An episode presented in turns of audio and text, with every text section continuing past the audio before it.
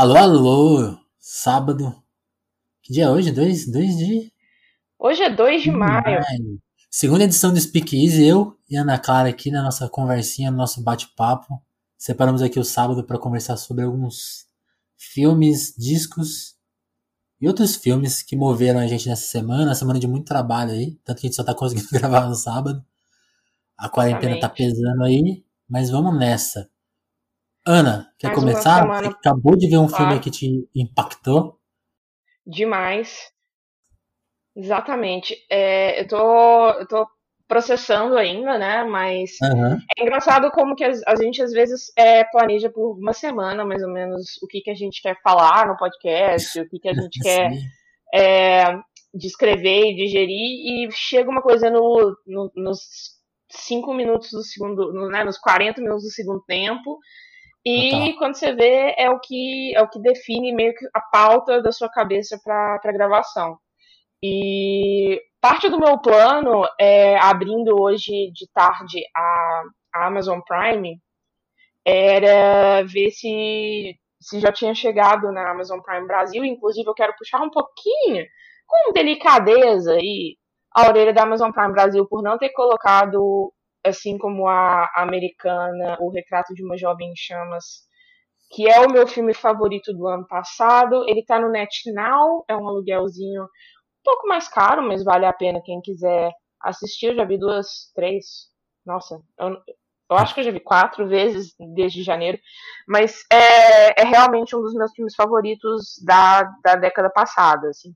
Demais. E eu fui dar uma olhada para ver se ele estava disponível no Amazon Prime. Eu queria fazer propaganda e não ah, está no Brasil. Então, Amazon Prime, vamos lá, libera aí pra galera, porque é um filme que todo mundo devia estar tá assistindo. Ano passado eu não acreditava que qualquer coisa que eu assistisse pudesse tirar a Parasita do meu primeiro lugar. Eu achava que ele estava colado a partir do momento que eu assisti. E, e, em dezembro eu assisti o filme da Celine Sciamma e eu fiquei absolutamente desnorteada com a qualidade é, do cinema ali, da imagem, do roteiro, de tudo. Então, se o filme aparecer na Amazon Prime, fica essa dica, senão a gente vai a gente vai esperando ou você faz esse esse investimento na qualidade de vida da sua quarentena e alugue ele eu é, acho que no Lock tá, tá, por 9 reais, é, e na, na Apple, no, no iTunes tá um pouquinho mais caro. Mas, é, né? Tem de possibilidades, aí, gente. Tá é. cheio de possibilidade de assistir o filme, acredite. É um investimento, sabe, excelente mesmo. Isso aí não dá umas garrafinhas de Heineken. Eu me arrependo de não ter ido no cinema. Exato. É, não, assim, igualar a experiência de assistir no cinema, infelizmente não vai, porque a fotografia desse filme é é de encher a tela, mas, mas já vai ser o suficiente. Ah, eu Agora, tem outro filme que tá na Amazon Prime, né? Exato. O filme que eu acabei assistindo, eu abri o Amazon Prime e falei, olha, tenho duas horas, eu tenho que arrumar alguma coisa pra fazer. É, eu podia, sei lá, ficar olhando pro nada, comendo pão de queijo, mas não. Eu resolvi assistir um filme que eu tinha ouvido falar que era bem, bem interessante, que é uma produção original da Amazon, que chama uhum. Blow the Man Down, é, Afunde o Navio, em, em, tradução na versão brasileira. E é um filme que você pode. Eu, eu acabei de falar e você pode pensar assim, tá, eu não ouvi falar desse filme. É, então. Existe uma aba que eu sugiro para vocês explorarem profundamente no Rotten Tomatoes atualmente, que é, é Indie Movies to See é, on Streaming. E tem muita sugestão legal. Alguns dos melhores filmes que eu assisti desde o início do Covid, da, da crise do Covid, estão nessa lista. E esse estava no topo da lista com 99%. Eu falei, então tá, né? Tem duas horas aí, o filme tem uma hora e meia, bora. Gente, então. É, sabe quando a maioria dos grandes diretores da geração, principalmente da geração independente do cinema americano, dessa galera dos anos 90, final dos anos 80, Coen, uhum. é, Paul Thomas Anderson, até em, em, certo nível Alexander Payne, Danny Boyle, umas pessoas assim, eles sempre têm um primeiro filme que é baixo orçamento, grande, grande roteiro e temas assim violentos com uma certa um certo sarcasmo, uma certa ironia, assim, um filme meio uhum. seco. Esse filme é uma é um exemplo disso, afastado do tempo em que ele pareceria que faria mais sentido. Ele é um filme muito parte dessa, dessa revolução independente dos anos 90, só que ele está aqui perdido em 2020. É, ele é feito, foi, feito por duas meninas, é, duas mulheres é, americanas, é, Bridget Cole e Danielle Crude. É o primeiro longa-metragem delas e, assim, é um filme que faz você salivar pensando no segundo filme que essas mulheres vão fazer. É, porque se com esse orçamento sequinho, sequinho, a Amazon pagou o filme, mas eu te falo uma coisa, a Amazon deu assim um, o básico para fazer ali uma, uma história e Jeff Bezos. É, mas mas você acha que isso, isso derrubou elas? Nem um pouco. Elas fazem um puta filme com esse orçamento. Elas colocam atores que são atores de personagem, né? Atores que são é, conhecidos por você, mas que não são protagonistas normalmente nos filmes. Eles são aqueles uhum. coadjuvantes que você vê em todos os lugares, é, em papéis extremamente estratégicos. E coloca duas meninas praticamente novas é, no, na, na, cena e tal, atrizes bem frescas no papel, nos dois papéis principais. É, e isso dá assim, você começa a pensar, elas, os atores mais é, experientes criam uma estrutura para essas meninas brilharem e elas, assim, a, assumem a responsabilidade muito bem do filme. O filme, a história do filme basicamente pequena, pequeno primer, assim, sobre o que vocês vão assistir nele, porque eu sei que vocês vão assistir, é sobre duas irmãs que logo depois da morte da mãe delas, elas têm que meio que se virar é, sozinhas na vida, elas acabaram de sair da adolescência, assim, então no início da vida adulta. E acontece uma coisa, é, uma tragédia com elas, e elas têm que mudar completamente a vida delas para lidar com a tragédia que aconteceu. É, é um filme que lembra muito aqueles filmes de é, comédia de erros dos Coen, assim, aquela coisa meio uhum. fardo de tipo, uma coisa dá errado e de repente puxa uma, um fio de coisas é, sem, sem fim, de tipo, tragédia impossível. É uma, é uma, uma bolinha de neve que começa uma avalanche que a gente sabe que vai terminar em algo é, tenso e trágico, mas ao mesmo tempo com um senso de humor que não que não para. O filme é muito é, engraçado nesse sentido. Assim, tem... E é impossível não pensar em Coen mesmo. Vocês vão pensar em Coen várias vezes. Eu já vi várias pessoas comentando que é Fargo com peixes, porque é um filme todo passado com pescadores.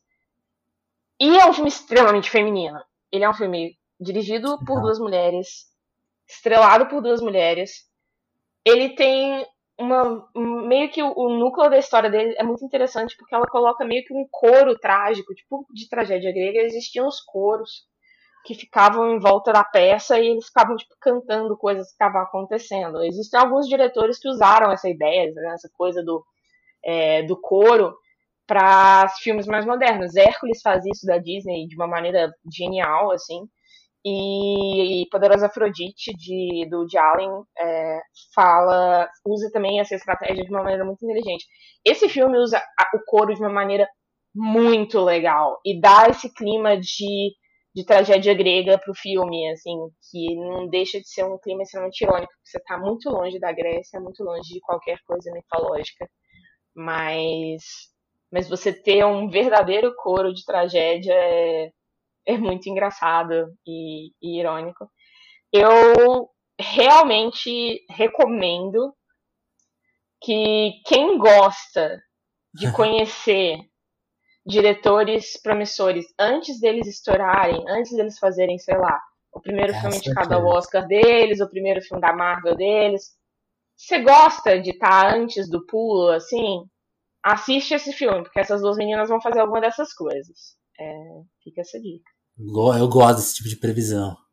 Coloco, coloco minhas fichas na mesa, vou de all-in aqui. Facilmente. Muito bom. Muito bom. E, Uma coisa que, e... que, eu fiquei em dúvida, a, a, coisa do coro é tipo, são músicas que dividem os atos e resumem eles? Eu não sei muito bem o que, que é. Exatamente. Elas não resumem de maneira tradicional, elas não contam a narrativa, mas é, o filme é dividido em atos e esse coro aparece para meio que dividir e cantar. É que ele não é, ele não é um coro literal, então ele não, ele não fala o que aconteceu ou o que vai acontecer. Mas ele, Entendi. você pode interpretar dessa maneira, basicamente. É, porque eles cantam músicas tradicionais de pescadores do Maine. Mas essas músicas têm relação com a trama. E aí ele Entendi. divide os atos. Que demais. Bom, eu fiquei instigado a ver... só de homens, ao contrário do coro normal, normalmente, que é das musas, né? Que é Entendi. Cantar... Bom, bom eu, eu quero ver. Tô até pensando que vou ter que editar o podcast antes de ver, já tô ansioso já. As... Será que a gente já, já muda de assunto? Vamos falar então de um disco agora? Com certeza. Bom, o disco da semana, né? Acho que o lançamento da semana é o disco novo do. Eu não sei falar esse nome, hein? Car Seat Headrest. Car Seat Headrest. Que ele lançou o seu, digamos assim, segundo álbum oficial, né? Que é o Making a Door Less Open. Que eu acho que é o segundo disco. Não, não é... é engraçado pensar que esse é o segundo disco, né? É engraçado Exatamente. pensar que esse, no fundo, é o segundo disco. Porque eles já tiveram mixtapes, eles já tiveram é, 20 mil coisas lançadas, gravadas de maneira mais. É, regravadas, inclusive. Mas disco de inéditas mesmo. Eu, é, eu, eu, até, eu, até, queria dar uma resumida para quem não conhece. Esse, essa banda é basicamente o um projeto de um, de um homem só, né? Que é o, o, o Will Toledo, né? E ele. E é, assim, é muito complicado explicar a trajetória da banda, porque é uma banda que tem quase 10 anos, mas virou, virou, virou recentemente, né? Acho que o, disco, o, principal disco deles é o disco de, de 2015. 2015. Ah, não, é 2016, que é o Tears of Nile, que aí é o primeiro disco oficial. Mas antes disso, eles fizeram uma série. Ele, no quarto dele, gravou uma série de discos, que ia basicamente pro Bandcamp dele. Tudo lançamento independente, feito em casa. E aí ele foi fazendo outros discos, foi crescendo, foi crescendo, aí ele começou a lançar com Aí ele foi descoberto, né? Basicamente. Pela Matadora ele lançou Exato. depois uma. O primeiro disco dele por uma gravadora é basicamente uma coletânea de tudo que ele já tinha feito desde 2010. Então ele chega em 2015 com 5 anos já de carreira, de, de muito material lançado.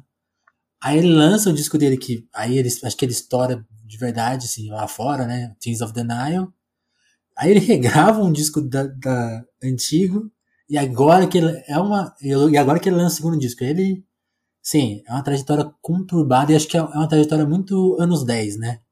O Sim. Crisis Headrest é uma banda dos anos 10, ele é um personagem dos anos 10, tanto na, nas músicas que ele escreve, quanto nessa trajetória meio conturbada de ah, lançamento independente, bomba na internet, aí vai para um selo, aí tem que regravar um monte de coisa, aí lança uma coletânea. É, acho que só, assim, quem é mais jovem que a gente deve levar com mais facilidade isso.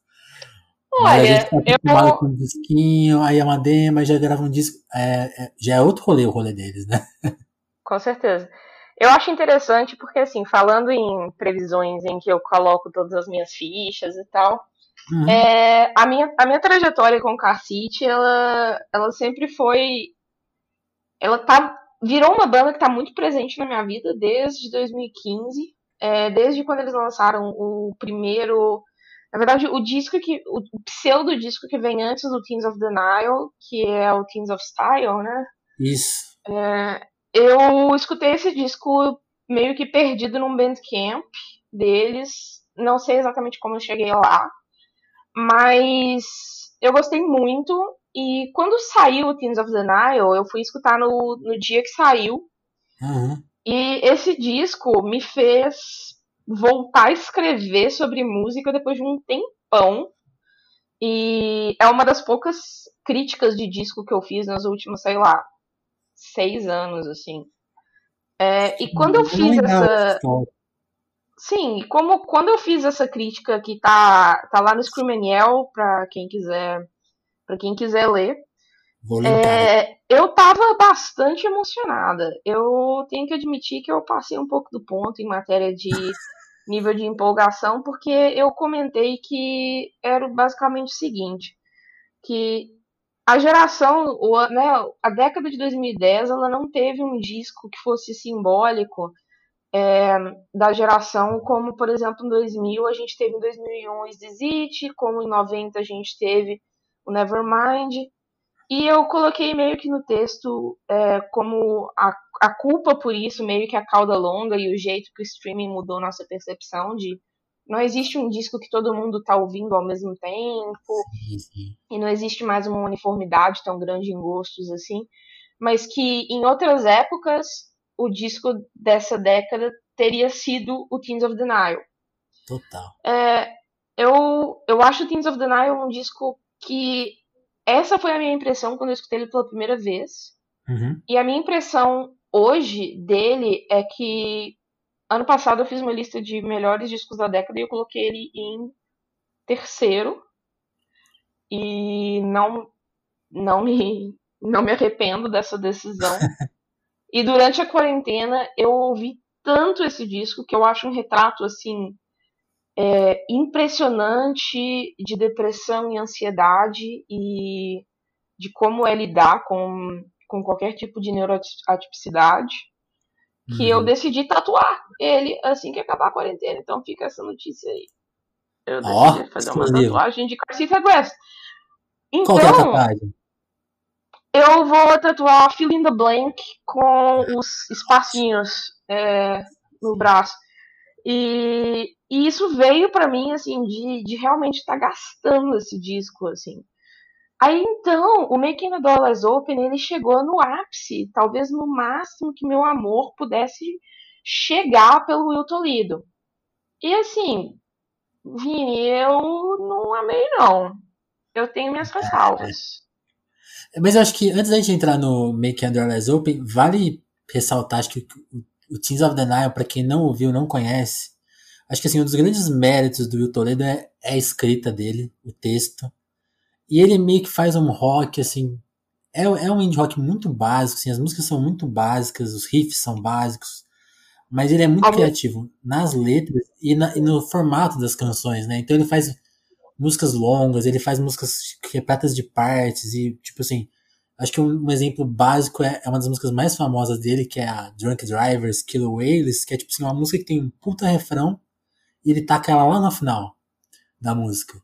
Tipo assim, o refrão mais. um refrão super pop, ele joga lá no final, assim, ó. Só quem, só quem manja vai, vai pegar esse refrão foda.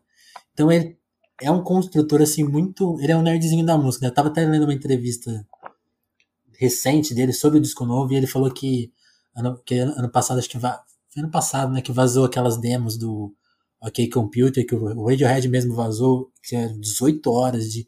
Ele falou que ouviu tudo, assim, ele, esse cara é meio obcecadão, e ele leva isso para as composições dele. E aí acho que quando a gente pode, aí agora acho que a gente pode falar, né, do Make Under as Open, que ele meio que, digamos, você acha que ele não é, não é atenuou a palavra, né? Diluiu um pouco a fórmula, talvez, nesse disco? Eu acho que ele quer algo diferente, o que é uma coisa que nós, como fãs de música, a gente tem a, a mania de tolir isso nas pessoas, né, nos ídolos que a gente tem, porque a gente quer que eles soem, é, que eles repliquem aquela sensação da primeira vez que a gente escutou para sempre. Uhum. E uhum. nesse caso, a gente às vezes é uma força muito reacionária, né, na, na vida e na criatividade desses caras. O problema do disco é que ele não é só um disco que busca uma outra é, uma outra é, sonoridade. É, ele é um disco que ele não só busca uma outra sonoridade, como ele tenta forçar uma parte conceitual que é, afasta muito, eu acho, que da verdade que a gente sentia no Teens of the Nile. Porque o que, que, que, que o Will Toledo fez? No Teens of the Nile, o Will já falava assim: o que aconteceu com aquele menino que gostava de Beach Boys? Ah, eu matei aquele cara e consegui e peguei óculos novos. Tipo, basicamente assim, ele ele dizia que aquele disco vinha quase de um auto-assassinato, assim, ele tava uhum. matando quem ele era antes. E eu acho que ele faz isso de novo, criando um personagem, que é o One Trait, que é um cara de máscara e que afasta ele um pouco de uma coisa mais é, humana e relatable, assim, e começa a virar uma coisa meio tipo assim, eu tô do lado de fora da sociedade comentando sobre a sociedade. Isso me dá um reflexo de uma outra banda que também tentou meio que fazer isso, inclusive com jogo de máscara, com uhum. brincadeira eletrônica, e que tentou ficar meio que também comentando na sociedade de maneira metafórica e conceitual e fazendo ópera rock que é Arcade Fire. E eu sinto que o Doorless Open, até certo ponto, apesar de né, a gente estar tá lidando com duas trajetórias de, é, de estilos diferentes, de é, número de discos diferentes, de basicamente tudo diferente, eu sinto que esse é o sim, reflector sim. dele. É um disco que, primeiro, tem um primeiro ato muito melhor que o segundo ato. Pelo menos é uma coisa que eu senti, assim, que se a gente ainda vivesse numa yeah. era muito vin vinil-cêntrica, assim, o lado A dele é só hit, só música, só petardo. O lado B é um lado estranho e que eu sinto que é o momento em que ele chega ao máximo da pretensão de, tipo assim, eu tô fazendo um, uma coisa extremamente experimental aqui, eu tô comentando, eu tô me entregando pro personagem e meio que dividindo a voz da banda com o meu, né, com o outro colega dele de banda, que eu acho que é um pouco responsável pela essa sonoridade nova, que eles já tinham um projeto, né? É, que era, Sim, eles tinham um projeto de música eletrônica. O Andy Cats, e Isso. ele, eu acho que o segundo, o segundo ato, assim como no Reflector, começa a, a apontar para uma para um caminho que começa a afastar um pouco mais uma questão de essência. E eu tenho muito medo disso apontar para o fato de que o terceiro disco do Car Seat Address vai ser o Everything Now dele. E eu realmente não quero que isso aconteça. É, eu acho que se a gente tentar resumir para quem não ouviu o disco ainda, é o, é o famoso disco onde a banda, uma banda de rock, meio que abraça talvez a, a, uma voz mais eletrônica, né? Então as músicas são basicamente tem menos guitarra, tem menos. Tem, tem menos a formato de banda, né? Então tem mais experimentação eletrônica, não chega a ser uma coisa. É, uma música mais difícil. É só. Acho que são outras texturas, assim. Acho que o, o formato da, da, música ainda é muito mesmo. Né? Eu fiquei pensando muito. Como, como ele é um obcecado por Radiohead, é muito inevitável a gente não pensar nele né, na, na, virada que o Radiohead fez, por exemplo. Mas eu acho que não é isso ainda. Né? Ele não fez essa virada ainda, ele ainda tá muito mais básico musicalmente, ele só mudou acho que a textura do som ainda, ele não mudou a forma, né? Porque acho que o Radiohead faz isso, faz essas duas mudanças ao mesmo tempo, muda o som e a forma de fazer música, né? Fica Sim. Eles viram músicos mais rebuscados, tem, então tem coisa escondida ali no meio, coisa coisa com harmonia, com tempo. Ele, o, o Car ainda não deu essa virada. É um disco ainda muito super Sim. básico musicalmente, mas que vai explorar outras músicas, quer dizer, vai, outras texturas sonoras. E aí no quesito das letras, né, você mencionou essa coisa de ser um disco mais com conceito externo, eu acho que é onde ele mais perde né, nesse álbum, assim, né? As músicas sobre acho que especialmente a segunda música, né, que eu ah, qual que é o título agora? Que Me Down. Puta música, assim, né? a letra que me lembra as letras anteriores dele. Agora, uma letra, por Exato. exemplo, como a Hollywood, que é, que é uma é, talvez a, a, faixa mais que ele você vê ele olhando de fora, né, ele escrevendo a cena Hollywood, menciona o Me Too uhum. ali, faz toda uma, uma ironia. Eu achei a música assim mais mais fraca, não para ser exatamente fraca, mas tipo assim, ai, cara, que, sabe? Tem, tem, gente que faz esse trabalho melhor de olhar para fora. Você faz um outro tipo de trabalho que é muito bom e você tá mas tudo assim, tudo bem abandonar, abandonar isso, mas sei lá. E o o pior é que Hollywood é uma música que, inclusive, quando o disco acaba e quando eu fui, sei lá, eu acabei de ouvir o disco pela primeira vez e eu fui fazer meu jantar, era a música que ficava na minha cabeça. Eu ficava cantarolando ela. Tipo, ah, Hollywood makes me wanna puke. Ela é muito grudenta.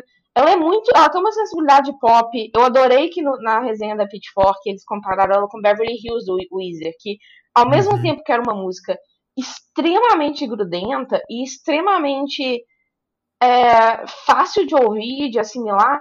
É uma música que parece uma crítica social. Sabe aquela coisa do crítica social foda? Uma coisa uhum. assim, ah, olha como que eu tô, eu tô olhando pra, pra sociedade vendo como que todo mundo é podre, mas tudo muito na superfície. Não é muito. é uma. Sabe? É juvenil. E não é uma coisa que eu esperava do Wilton Lido. E aí que eu acho que isso talvez descreva o que, está tá acontecendo com eles, né? Como a gente mencionou no começo, tentando explicar quem que é o, o Car City, quem que é o Will, era uma banda focada muito nele, né? Tipo assim, era, ele fazia tudo, gravava, gravava tudo. Só que ao contrário, ao contrário de algumas experiências, como o Tame Impala, né? Que a gente viu que é, é uma banda que virou uma banda de um homem só. Aqui a gente tá vendo meio que, meio que o inverso, é uma banda de um homem só que tá virando uma banda. E nesse disco, eu não sei se é isso, mas as, a, a, interferência dos outros músicos, né? Do batera que ajuda no, a construir esse som diferente dele. Acho que tem um guitarrista que canta numa música, né? Essas interferências estão meio que diluindo a banda. E eu não, aí eu não sei se o resultado parece menos convincente nesse aspecto, né? Então a gente, tá, a gente tá comparando duas coisas diferentes. Uma banda de um homem só e agora o cara virando uma banda coletiva que ele tem que lidar acho que a gente tá vendo ele cedendo um pouco, talvez, né? E, e que a gente não tem certeza que se a gente. Se existe tanta fagulha criativa nesses outros membros do Pacific Aggressive como exato. existe no Yuto Lida. Porque, por exemplo, é uma, um exemplo raro, né? Eu acho que esse fenômeno da, do, da banda de um homem só que vai virando uma banda é muito raro no rock mas existem poucos casos que pipocam. Eu acho que o exemplo mais recente disso aconteceu nos anos 90 com o Foo Fighters, que começou uhum. né, o primeiro disco basicamente como uma mixtape é, de colaboração só com alguns amigos que o Dave Grohl fez num, num gravadorzinho e que virou depois uma super banda com influência de produtor, de Pat Smear, de Taylor Hawkins, cada vez ficando maior. É. E eu sinto que também foi uma banda que até demorou um pouco mais a ser diluída, mas ela diluiu também. E, então eu não sei se a, esse, esse, esse tipo de caminho ele leva a uma diluição quase meio que inevitável. Sim, mas eu acho que eu não sei se eu concordo com essa visão do Foo Fighters. Eu acho que o Foo Fighters, ele, o que aconteceu com eles é, é um pouco diferente, porque aí vê se, eu, vê se bate assim a minha visão. Eles começam com aquela com a demo que vira o primeiro disco. Aí ele contrata os caras de uma, de uma banda emo lá, que era. Qual que era a banda? Ele, ele meio que pegou Sunny os caras. State. É, ele pega a, a, base do Sunny Real Estate e quando vai gravar o segundo disco, ele basicamente não aproveita muito ela, né? O, o, o baixista ele até aproveita mais, mas ele, ele, demite o baterista, né? Porque ele é o baterista que não suportava ouvir outro baterista, foi lá, gravou tudo.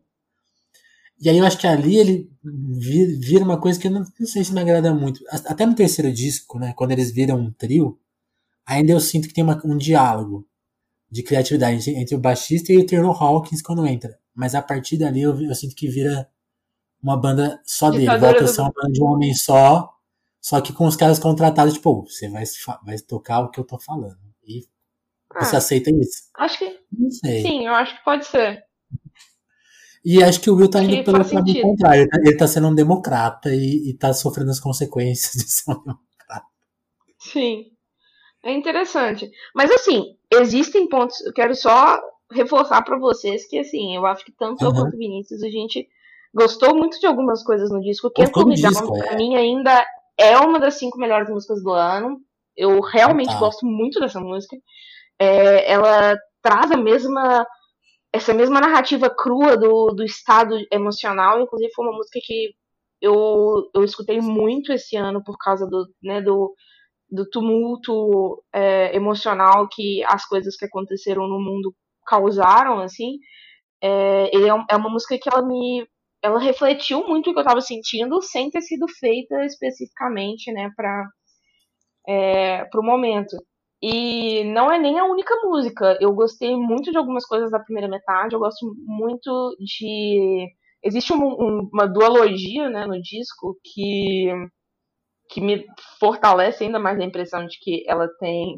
Ele, ele é meio que o Reflector, porque o Reflector também tinha isso. Na verdade, o Arcade Fire ama fazer isso, que é tipo uma música parte 1, parte 2 separada no meio do disco, com estilos diferentes, né? Uma coisa meio Half-Life 1, Half-Life uhum. 2, é, que é as, as deadlines. E eu amo a primeira deadline, que é a deadline que tá no, na primeira metade.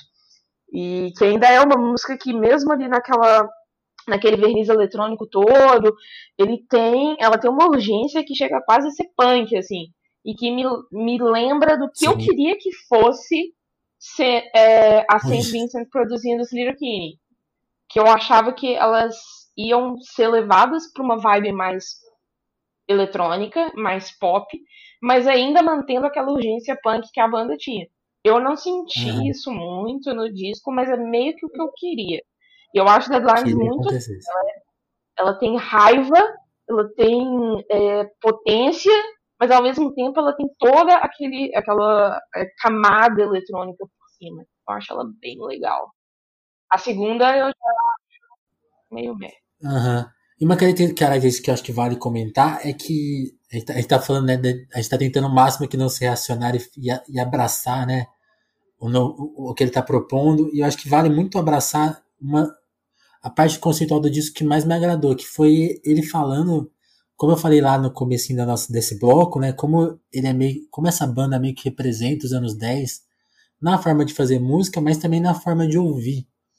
E ele contou numa entrevista que a forma de ouvir influenciou muito esse álbum, porque na maneira que ele sequenciou as músicas e pensou nelas. Então, as são músicas que não conversam muito entre si, porque ele, tá, ele, ele falou justamente isso, assim, nesse, nesse período entre um disco e outro, eu parei de ouvir disco tá, um pouco. Então comecei a ouvir mais faixas isoladas, porque eu tô ouvindo Spotify, basicamente. Ele, acho que ele não fala Spotify, mas enfim, tá ouvindo streaming, né? Então ele tá ouvindo faixa solta e ouve, sei lá, uma coisa pop, aí ouve uma coisa obscura. É o jeito que a gente tá ouvindo música hoje um pouco. Quer dizer, eu tento evitar ao máximo ainda isso, tento me concentrar nos discos, mas é meio que uma, uma luta perdida em alguns momentos. E, e ele Sim, abraça isso como conceito. Ele abraça isso como conceito, faz um disco que funciona como uma playlist, olhando para a banda dele, talvez, que vire mesmo uma coisa mais pop. Então ele tá, ele tá jogando para assim, não, ele não tá jogando exatamente pra torcida, mas ele tá jogando para essas possibilidades, ó. No disco aí tem uma música de voz e violão que, sei lá, vai parar na playlist folk, new folk do Spotify, sabe? E ao mesmo Sim. tempo tem as. E que a parte como que a voz dele consegue, né, ser uma voz de é, de músicas extremamente agressivas, assim, pesadas de guitarra e tal, e também ele tem esse, esse momento em Martin que é super delicado, e eu acho que me fez gostar mais ainda da voz do Will. É, ele tem uma coisa meio Malkmus, assim, quando ele canta Sim. devagar. Sim, um eu gosto dele. Nossa. Eu, eu acho que eu, eu gostei dele usar isso como conceito, porque acho que uma coisa muito interessante deles é justamente isso, né? O fato de ter, de ter gravado alguns discos, de ter gravado algumas músicas, até ao vivo, assim, tem, tem esse disco, eu tava ouvindo ontem, eu comecei a ouvir, né? Não ouvi inteiro ainda, que é o, é o disco ao vivo deles de, do ano passado, de 2018, na verdade, né? Tô falando ano passado nessa confusão mental aqui da, da atualidade.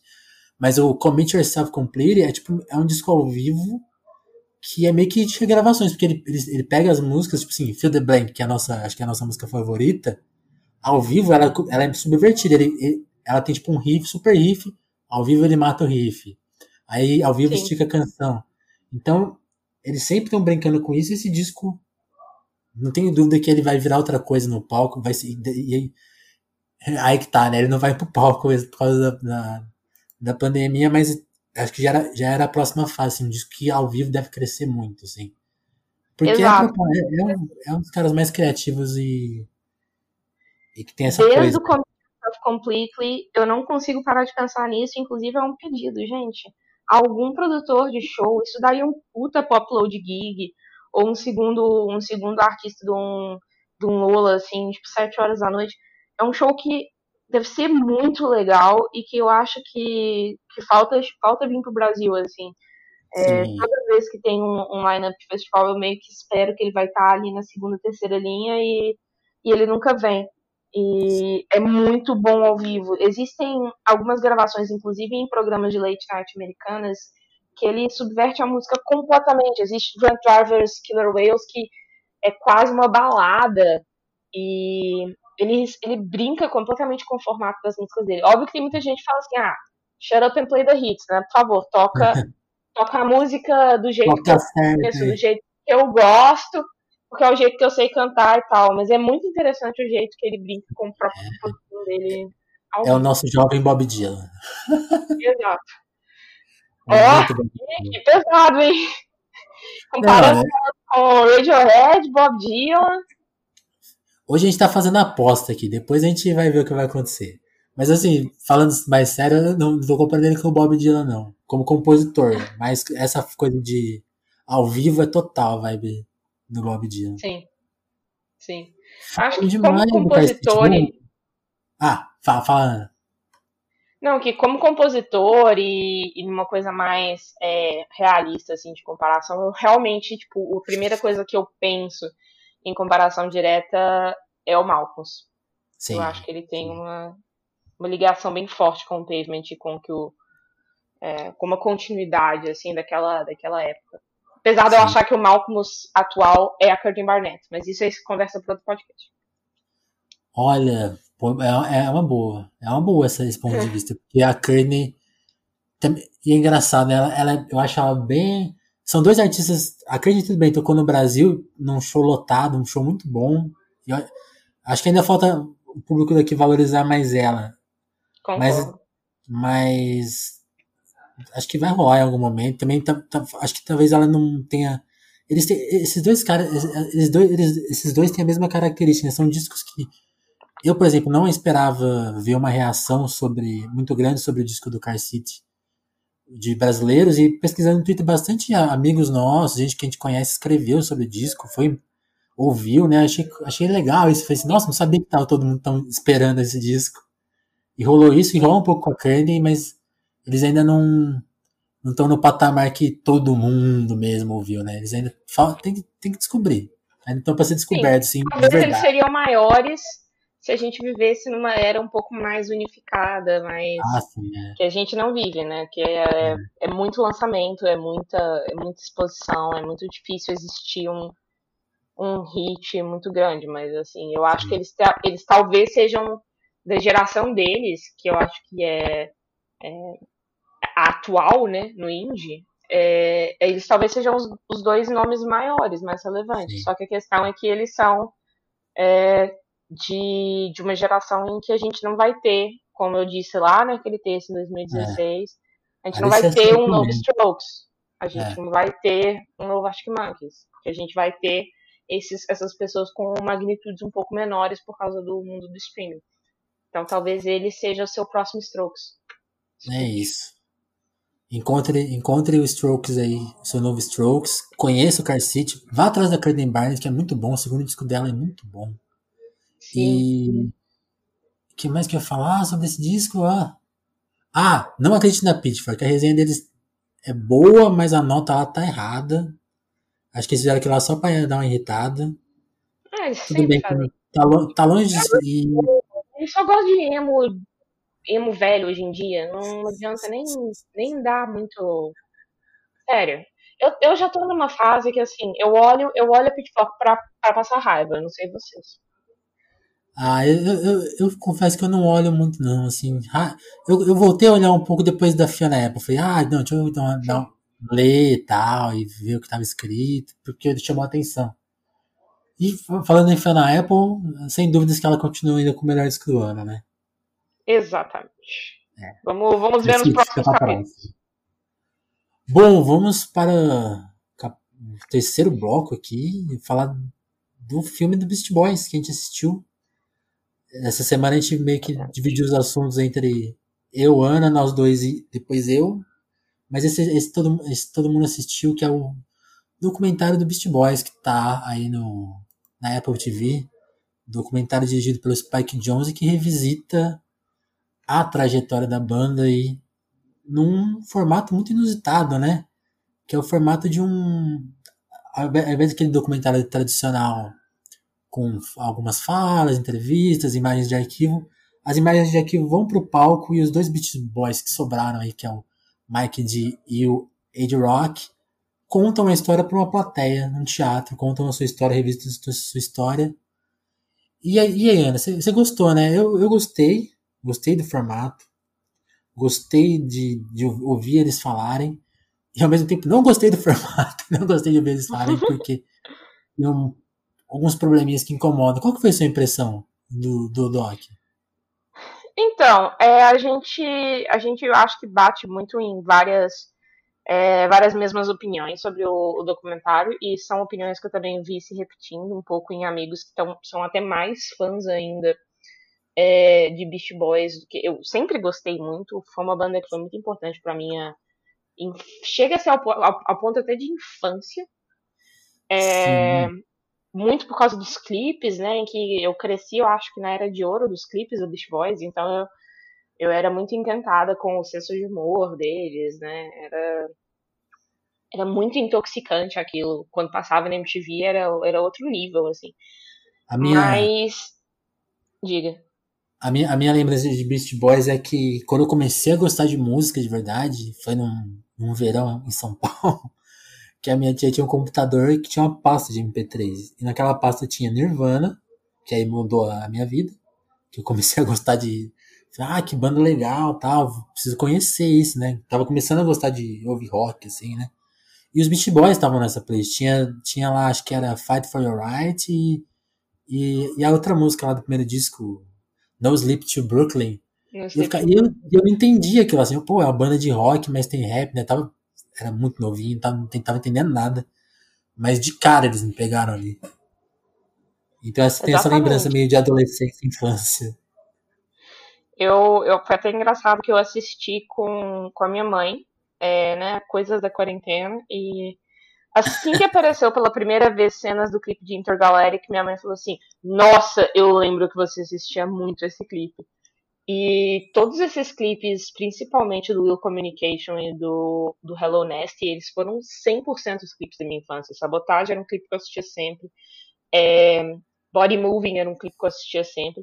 E tinha aquele, né, aquele senso de humor mesmo, era quase um sketch. Tanto que depois, com o tempo, eu virei fã de, de Lonely Island e eu acho que Lonely Island é meio que a, a banda que mais ama Beast Boys no mundo, assim. Eu acho que o Andy Samberg olha pro para os três com admiração e tipo, eu uhum. quero ser vocês quando crescer, mas não é a mesma coisa. É muito mais. Beast Boys tinha muito mais conceito artístico mesmo ali por trás. É, não, mais... acho que talvez valha, valha uma comparação com o que o Foo Fighters fez com um clipe. Né? A gente falou deles mais cedo, Sim. acho que pe pegar o clipe e subverter ele. Então, já, assim, já, já que é só, é só uma coisa que vai passar na MTV, então a gente vai, tipo, aloprar. Então, um, um, um vai ser um, trailer, trailer de filme policial antigo, o outro vai ser um, um a gente andando em, em outra velocidade por, por, Tóquio, aí o outro é, é, é, é todo é pintado, tipo, quadro a quadro, uma coisa super rebuscada. Eles, eles, eles, pegavam discos super subvertiam nos clipes. E que aí que eu acho que vale talvez a, a principal. As duas coisas que eu acho que mais que o Doc ressalta, que é a qualidade artística do Beast Boys, justamente isso. Ele, o Doc consegue expressar ao contar a história deles como eles saíram de uma banda, de uns, de uns bebum que queria só se divertir e fazer rap, e pela, pela diversão mesmo, que é, é o retrato das primeiras músicas, e como eles vão, vão, pegar, vão aproveitando todo o crescimento deles e e, porque tem isso, né? A trajetória. Eu tava, a gente estava conversando antes, né? A trajetória do Beast Boys é tão cinematográfica que era meio difícil fazer uma cagada com a história deles, porque é aquela história de a ascensão meteórica de uma banda. Então, a banda que era uns moleque de nada, termina uma primeira turnê tocando para plateias gigantescas, Madison Square Garden, turnês infinitas, e depois que eles sofrem o baque dessa, dessa, desse hiper sucesso, eles meio que se retiram, a banda meio que acaba, né? Eu nem sabia disso, o Doc conta, né? Eles meio que se separam. Sim. Cada um vai para um lado e um tempo depois eles se reúnem e gravam um segundo disco. Crentes que iam arrasar, que estavam revolucionando o hip hop, como de fato deram uma revolucionada no Pose Boutique, que é um disco Sim. super construído. É. Acho que o Matias é um... fala muito isso, que é o Sgt. Peppers. É, Sim. é o meio que Sgt. Peppers do rap, né? Pelo tanto de camada, pelo tanto de produção que tem. E aí é um disco que é um fracasso. E, e aí depois eles têm que ser construído esse fracasso, voltar a tocar em clube. E aí que eles vão. E aí que eu acho que eles se, se provam, né, como artistas, que é aquela coisa, não, a gente é tão apaixonado por isso que a gente vive isso, transforma isso, a gente, e fora o conceito de banda, né, que é outra coisa que fica muito, é muito que eles têm e que fica muito bem contado no doc, que é o, é o espírito de três amigos que são uma banda, mas antes de tudo são três amigos, né, são uma família. Eu, eu fiquei lembrando assim dos meus, eu sempre tratei acho que meus amigos como banda, assim, até por ter uhum. grupos de, de, paródia na escola, assim, eu sempre depois outros outro, amigos meus mais velhos tinham uma banda que eu não fazia parte, mas eu circulava com eles, então sempre tem esse, esse espírito de ser uma, não uma gangue, né, mas ser uma banda. Então, tipo, ó, cada um tem o seu estilo e colabora de uma certa forma para o grupo de amigos existir. E os Beast Boys levaram isso para a parte que a banda deles é, é a amizade deles. Então é, é o MCA Sim. evoluindo, o Wade Rock mexendo com, com cinema, aí o, o Mike D como um cara mais meio perdidão, mas também muito criativo e, e cheio de ambicioso também, né? Eu tava, tava, acho que o Matias falou isso também, que ele, ele que teve a ideia da, do selo, por exemplo, né? De que Sim. a banda foi se ramificando e tudo isso está muito bem contado no doc. Essa, tanto a grande amizade deles, que virou uma obra artística completa, e uma obra artística que não era só os discos, né? Eram os clipes, eram as fotos, as capas, tudo. Tudo eles, eles interferiam e produziam arte é, o, je, o, jeito que eles davam as entrevistas, o jeito que eles apareciam na MTV, é, como eles subvertiam os VMAs, né? Tem uma, tem uma cena clássica que tá no doc porque que o MC ele tinha um alter ego cineasta, né? E eles perderam Maravilhoso. Clipe. Daniel Hornblower. É. Aí eles estão no VMA e perdem, acho que pra Losing My Religion, o clipe do ano. E o Michael Stipe vai lá receber, né, o prêmio, todo de bonezinho, eu acho. Não sei, tá, ele tá super discreto, assim, de repente entra um maluco no palco e começa a falar que sabe de um monte de conspiração, não sei o quê. E era o Inclusive, MC. Pra quem achava que a primeira pessoa a fazer isso era o Kanye West invadindo a, a, o palco do Taylor Swift, aí é uma pequena aula, né? O filme é cheio de pequenas aulas sobre a história da música, é uma tá. aula extremamente rica sobre o início do hip hop, que é uma parte que eu acho muito pouco explorada pelo fã atual de hip hop, pelo fã dessa era, é, essa era meio que esse pós é, pós Kanye, assim, que começou a ter um pouco mais de experimentalismo, né, voltou uhum. a ter um experimentalismo com, com Kendrick, com é, é, the Rapper, esses artistas, é, é, é, tem esse, esse início do, do documentário do, do Beast Boys que eu acho que aponta sobre como que as pessoas deviam olhar para outra era do hip hop que é muito cheia de, de, experimentalismo, que é essa era do início dos anos 70, é, de, de Grandmaster Flash, de Africa Bambara, de Run DMC, vai, tipo assim, é uma, é uma era muito rica, então você vê meio eles como garotos que cresceram assistindo isso e quiseram fazer parte daquilo, apesar de não serem da comunidade até certo ponto, é, produtora, né, eles sempre foram muito do punk. Eu acho isso muito engraçado, uhum. como que no, no filme meio que mostra isso, assim, como que a, o crescimento deles foi completamente no punk. E, e de repente eles dão uma guinada de 90 graus que, assim, viram completamente do mundo do hip hop.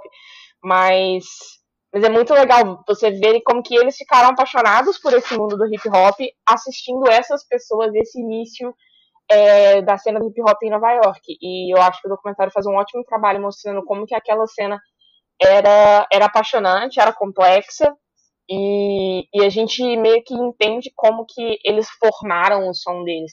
O meu problema é exatamente esse. Eu acho que a primeira metade da carreira dos Beast Boys ela é perfeitamente explorada no documentário. O problema é a segunda, que eles parecem não, não gostarem tanto de discutir. Eu, eu acho que dá, eu acho que dá para dividir até, até um pouco mais. A primeira metade, o primeiro terço é muito bem contado, o segundo terço é muito bem contado, que é, é a fase de Los Angeles deles, né? Que aí depois, Sim. justamente dessa fase nova iorquina, que era uma, que eles estavam próximo do, do Run DMC, até o selo, né? Tem essa história que eu, eu, eu nem, nem, nem sacava muito, que era do Ricky Rubin eles, eles, eles meio que achando o Ricky Rubin, né? E montando Sim. a Jam com o empresário do, do Run DMC. E, e, e, aí, e até vale aqui um ponto, né? Esse docu, tava vendo de novo o comentário do Matias sobre o documentário, ele falando, né, como talvez uma das, uma das questões do Doc, que ao mesmo tempo que é legal, faz falta ainda, que são as outras vozes, né? Então, tipo assim, eles meio que acusam o Rick Rubin de ter roubado eles e fica por isso mesmo, né? A gente não ouve a versão do Rick Rubin, então Sim. É, é um documentário que, que, que, só eles falam, né? Tem, tem essa questão. Não chega a ser um Sim. problema, né? Mas acontece. E aí a segunda metade, que é a, essa fase de recuperação e reconstrução deles, que acontece em Los Angeles, né? Quando eles escrevem, escrevem o Paul Boutiques, o Check Your Head, Will Communication, né? Também é muito bem contada. E aí, acho que eles começam a esboçar um, um, terceiro ato, que é justamente a ascensão do MCA, né? Ele se envolvendo com, com a questão do, do Tibete, com, com, com outras questões políticas. Ele, ele, esse cara, né, que era fotógrafo, cineasta, que mexia com um monte de coisa. E aí que leva eles ao disco mais experimental, que é o Hello Nest, né? E aí, assim, aí nem é um spoiler isso, mas aí de repente o documentário, assim, na hora que você fala, pô, legal, agora eles vão contar a, velhice deles, né? Os discos, quando eles voltam para Nova York, fazem os discos maduros que, que vão acabar na, na doença do, do MCA e com o fim da banda, né? Isso não acontece, né? O, o Ed Rock senta no palco e fala, ah, então a gente fez o nosso último show e foi foda, né? E aí a banda acabou. Tipo, acontece isso no documentário. É Inclusive é interessante isso, como que para pessoas, eu, né, eu tive a experiência de assistir com uma pessoa que não tinha muito conhecimento da história dos Beast Boys, e como que minha mãe ficou extremamente confusa sobre exatamente como que foi a morte é. do, do MCA. Porque a morte do MCA, ela não é, na verdade, contada no documentário. Ela é, ela é lamentada, eles fazem uma elegia mas eles não contam e não explicam nada. Então eles falam, a gente fez o último show. Minha mãe achou que eles tinham terminado a banda, ou se não, ah, ele morreu no show. Hora nenhuma! Eles explicam, eles simplesmente falam sobre como que a morte influenciou e, e não falam muito sobre como foi o processo. Eu imagino que deve ser bem doloroso para eles falarem sobre a doença em si, assim. É, sim, sobre sim. o período da doença, mas ao mesmo tempo é um pouco desesperador o tanto que eles não explicam como foi aquele período da vida deles. Eu, eu, a gente se sente, Exato. acho que fechado nessa hora, assim, é, para uma coisa Sim. que parecia que tinha uma proposta de, né, de ter uma abertura. Sabe uma coisa que eu acho bem engraçada? Que eu não sei se te incomodou. Uhum. Como que o Spike Jones é o maior colaborador da segunda, segunda e da terceira fase né, da carreira deles. É, eles descrevem a colaboração com o Rick Rubin na primeira, eles descrevem a colaboração com o Dust Brothers é, na segunda. Eles falam, apesar deles não falarem que o Dust Brothers é, compôs, é, produziu um dos maiores músicas da história, que é Mbop dos Hanson. Eu acho que é um, é um fun fact de, que devia ser mencionado em qualquer é, menção aos Dust Brothers. Mas eles não explicam como começou a amizade com o é, com o Spike Jones, que tá ali filmando eles. Uhum. E como que exatamente é. se deu, né, essa, essa ideia dessa colaboração? Porque, assim, ele não. Eles mencionam todos os amigos deles e mal mencionam o, o Spike, sendo que o Spike é o diretor do filme. É, eu não sei quanto assim, o Spike tá ali, né, presente, mas ele é brevemente mencionado, né? Tipo assim, ah, um dia ele tá, fez uma sessão de fotos nossa, a gente curtiu, chamou ele pra fazer um clipe, e, tipo, o clipe era sabotagem e virou, né? Assim. Ele falou, meu, a gente resolveu fazer um clipe X com o nosso grande amigo, e tipo, quando esse é. grande amigo surgiu na história, a gente nunca vai saber. E... A, a, a, relação com, aquele, com o, o, Mário, né? Como que é o Mário Caldato, é, é até bem, é bem contada, né? Como ele vira. Sim o produtor da, depois ali, é bem contado.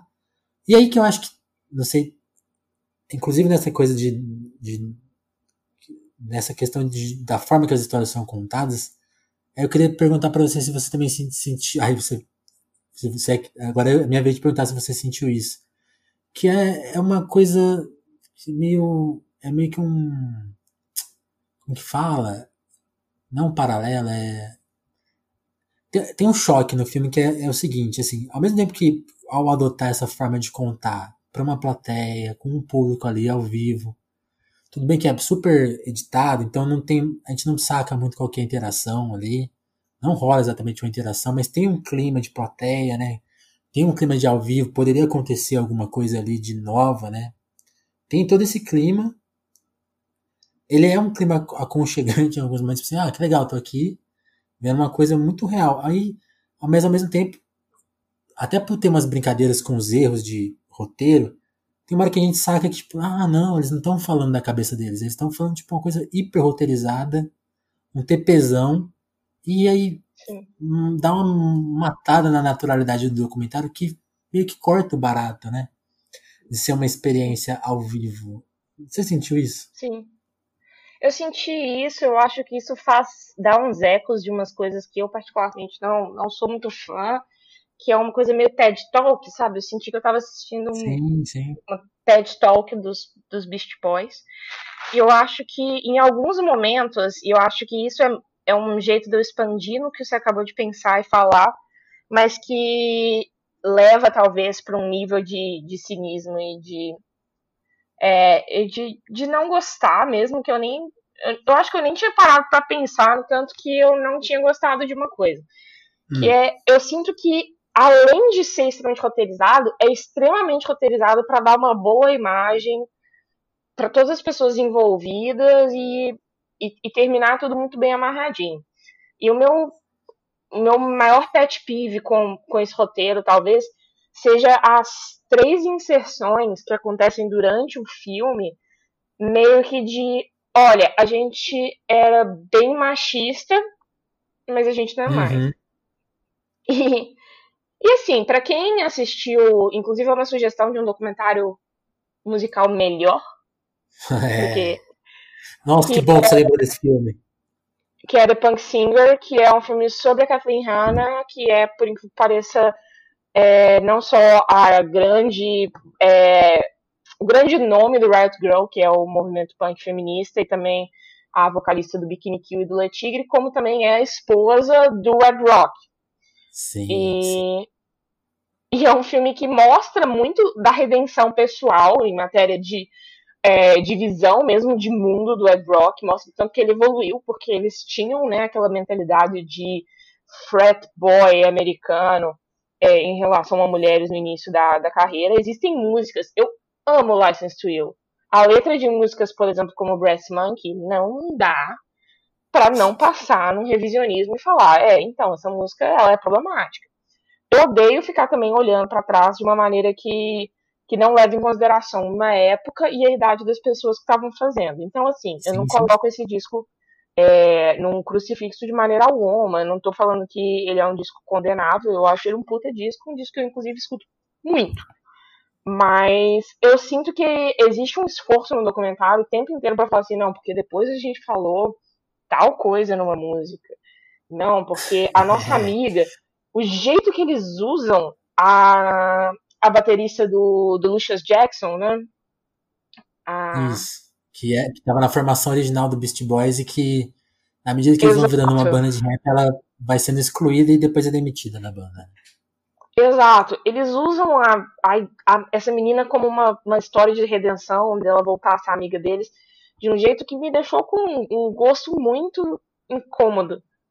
Que me fez sentir que o documentário ele é um documentário, mas ele também é uma manobra de PR. E eu odeio me sentir numa manobra de pior.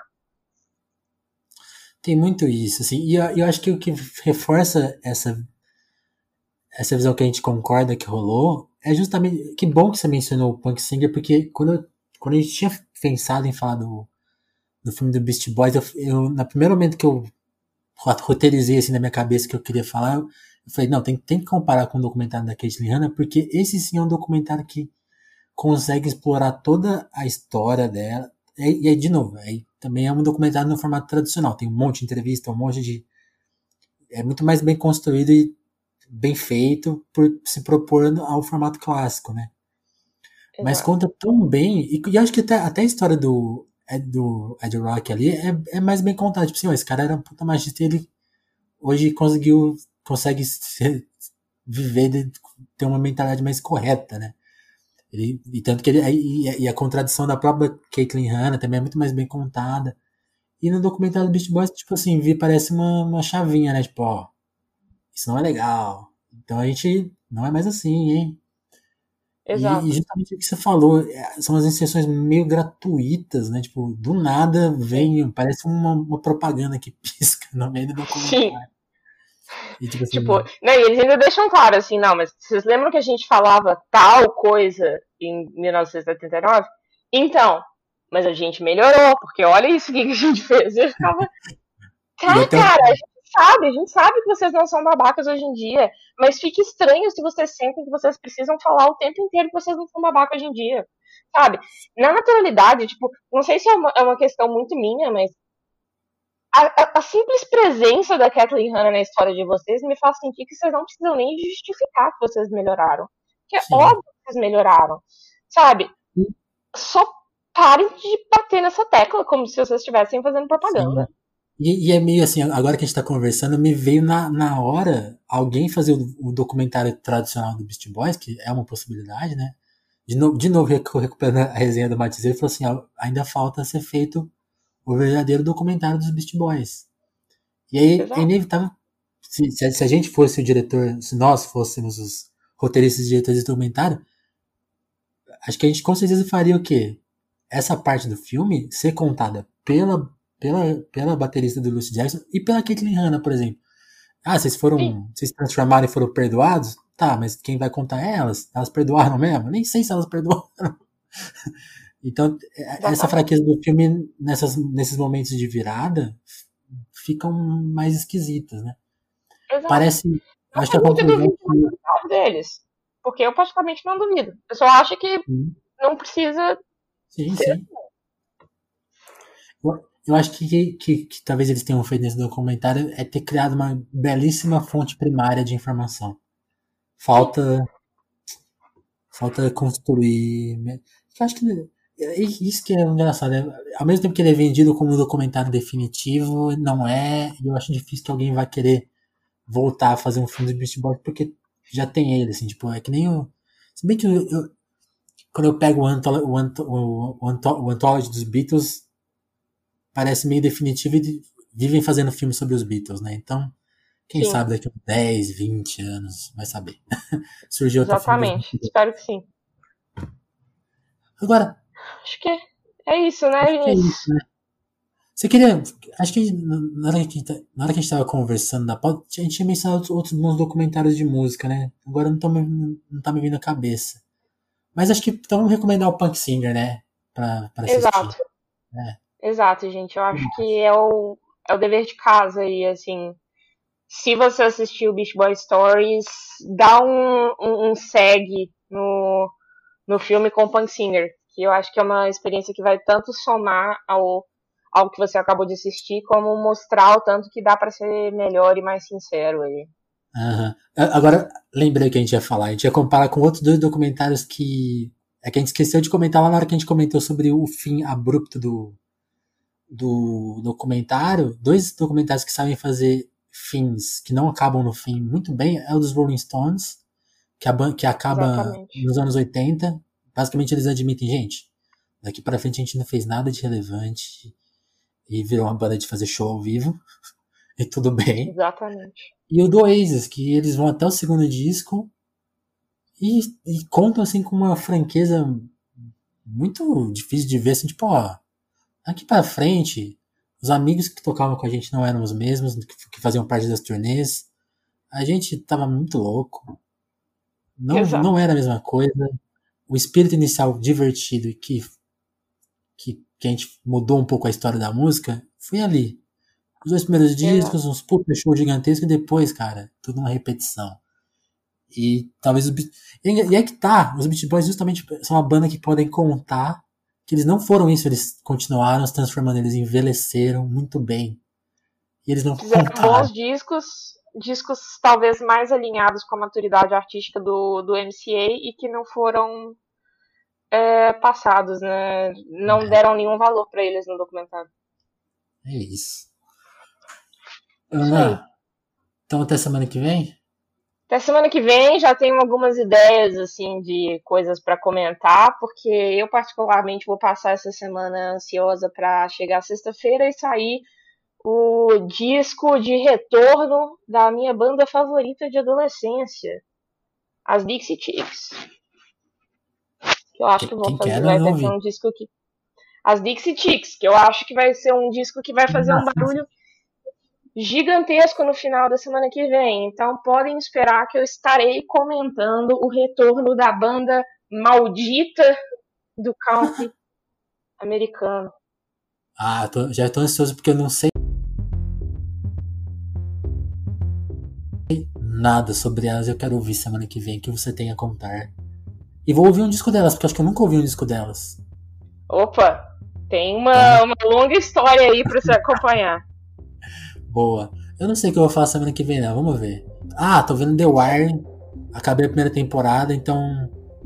Vou vou esperar ver tudo pra contar, mas que, que, que série é essa? Que série é essa? Não é? Então Nossa. talvez a gente vai ter mais um episódio aí sobre David Simon, galera.